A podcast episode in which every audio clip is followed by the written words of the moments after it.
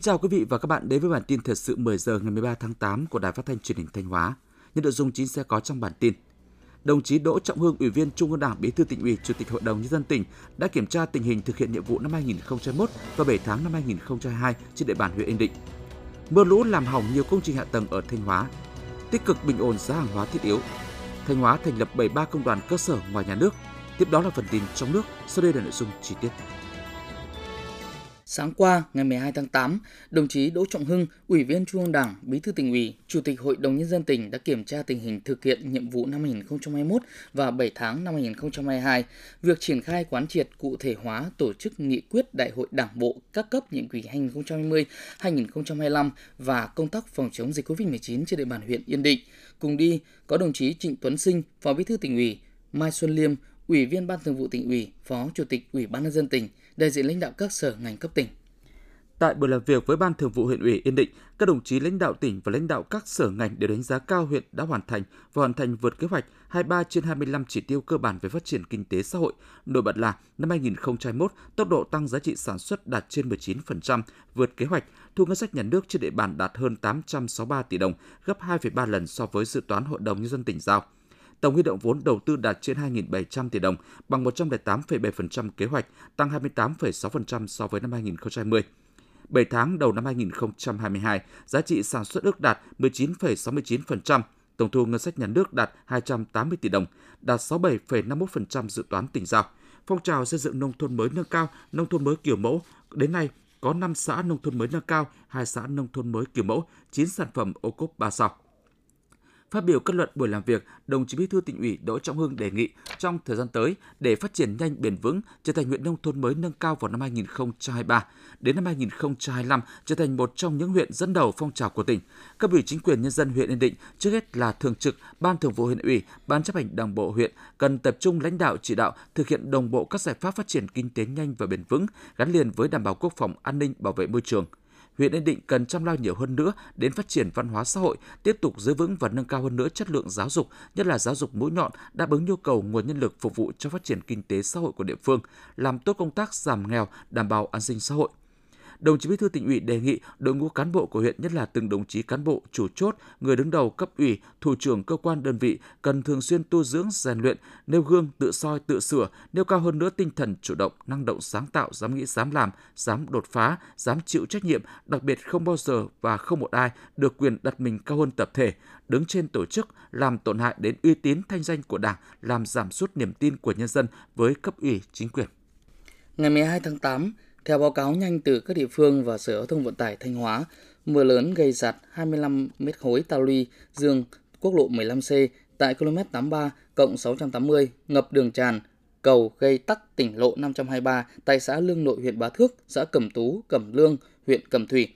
Mưa lũ còn gây ngập lụt thiệt hại gần 120 hecta cây trồng tại các huyện Cẩm Thủy, Bá Thước và gần 9 hecta ao hồ nuôi thủy sản, sạt lở 300 mét khối đất ảnh hưởng nhà văn hóa thôn Eo Kén, xã Thành Sơn, huyện Bá Thước. Hiện cấp ủy chính quyền các địa phương, các sở ban ngành, các đoàn thể đã và đang tập trung lãnh đạo chỉ đạo thực thi các biện pháp khắc phục thiệt hại do mưa lũ gây ra ở Thanh Hóa. Ngày 12 tháng 8, Ban chỉ huy phòng chống thiên tai tìm kiếm cứu nạn và phòng thủ dân sự tỉnh đã có công điện về việc phát lệnh báo động 1 trên sông Mã tại trạm thủy văn Lý Nhân. Trường ban chỉ huy phòng chống thiên tai tìm kiếm cứu nạn và phòng thủ dân sự yêu cầu chủ tịch ban dân các huyện thành phố 1. Triển khai ngay việc tuần tra canh gác đê và hộ đê theo các cấp báo động. 2. Tổ chức kiểm tra, giả soát và sẵn sàng triển khai phương án đảm bảo an toàn công trình đê điều, đặc biệt là các trọng điểm sung yếu về đê điều, các cống dưới đê. 3. Chủ động triển khai phương án sơ tán dân sinh sống ở các vùng bãi sông, đảm bảo an toàn về người và tài sản. 4. Tổ chức trực ban nghiêm túc 24 trên 24 giờ, theo dõi chặt chẽ diễn biến của mưa lũ để sẵn sàng xử lý các tình huống ngay từ giờ đầu. Thủ tướng Chính phủ đã có công điện về việc tăng cường các biện pháp quản lý, điều hành giá. Nhờ vậy, nhiều nhóm mặt hàng thiết yếu trên thị trường đang có xu hướng giảm so với trước. Tại siêu thị trên địa bàn tỉnh Thanh Hóa, giá nhiều nhóm hàng hóa thiết yếu như hoa quả tươi, rau củ, thịt các loại đã giảm từ 12% đến 15% so với tuần trước. Cá biệt, có một số loại thực phẩm công nghệ, hàng nhu yếu phẩm đã giảm trên 20%. Các doanh nghiệp, đơn vị tổ chức sản xuất kinh doanh thương mại lớn trên địa bàn tỉnh cũng đang nỗ lực triển khai các giải pháp để bảo đảm nguồn cung, bình ổn giá hàng hóa, dịch vụ tiêu dùng thiết yếu.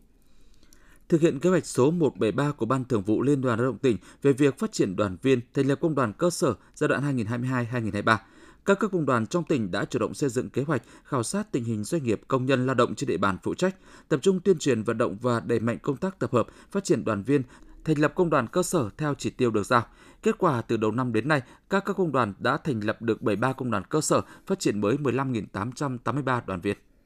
Hội Phụ nữ Phòng Quản lý xuất nhập cảnh Công an tỉnh Thanh Hóa vừa nhận đỡ đầu hai trẻ mồ côi hoàn cảnh đặc biệt khó khăn tại thôn Giang, xã Xuân Trinh, huyện miền núi Thường Xuân. Đó là hai em Vi Hoài Linh, sinh năm 2012 và Vi Văn Hưng, sinh năm 2014. Hai năm trước, bố mẹ hai em mắc bệnh nặng lần lượt qua đời, hai em trở thành trẻ mồ côi. Chia sẻ khó khăn với hoàn cảnh gia đình hai em, Tổ chức Hội Phụ nữ Phòng Quản lý xuất nhập cảnh Công an tỉnh Thanh Hóa nhận đỡ đầu Linh và Hưng từ nay đến hết năm 2025.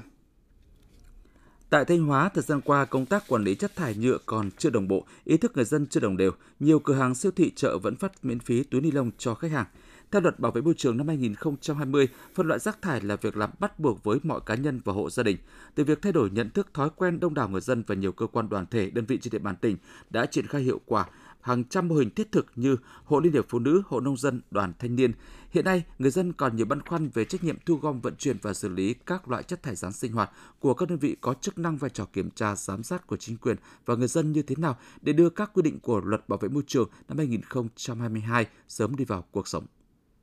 Bản tin thời sự 10 giờ xin được chuyển sang một số thông tin trong nước. Căn cứ Hiến pháp năm 2013, theo đề nghị của tranh án Tòa án Nhân dân tối cao, Viện trưởng Viện Kiểm sát Nhân dân tối cao và chủ nhiệm văn phòng Chủ tịch nước, ngày 12 tháng 8 năm 2022, Chủ tịch nước Cộng hòa xã hội chủ nghĩa Việt Nam Nguyễn Xuân Phúc đã ký quyết định ân giảm án tử hình xuống tù trung thân cho 21 bị án, trong đó có hai bị án là người nước ngoài. Đặc xá là chủ trương có ý nghĩa lớn về chính trị xã hội, thể hiện sự quan hồng đặc biệt của Đảng, Nhà nước.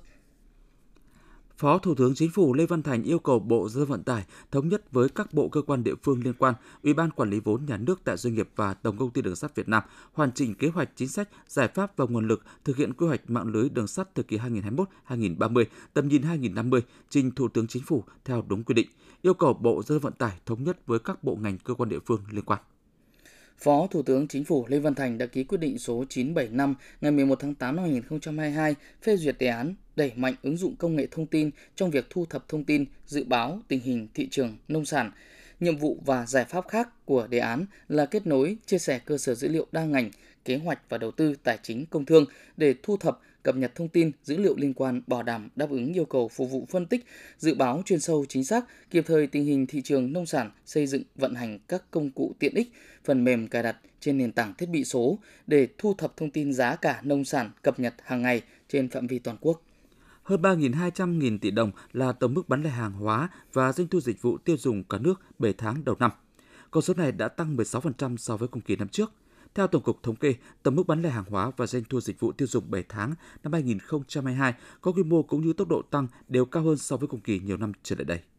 Ủy ban Thường vụ Quốc hội quyết nghị sử dụng khoảng 1.155 tỷ đồng từ kết dư quỹ bảo hiểm thất nghiệp đến hết năm 2021 để tiếp tục chi trả hỗ trợ đối với người lao động thuộc đối tượng hưởng theo nghị quyết số 03-2021 đã nộp hồ sơ đúng thời hạn.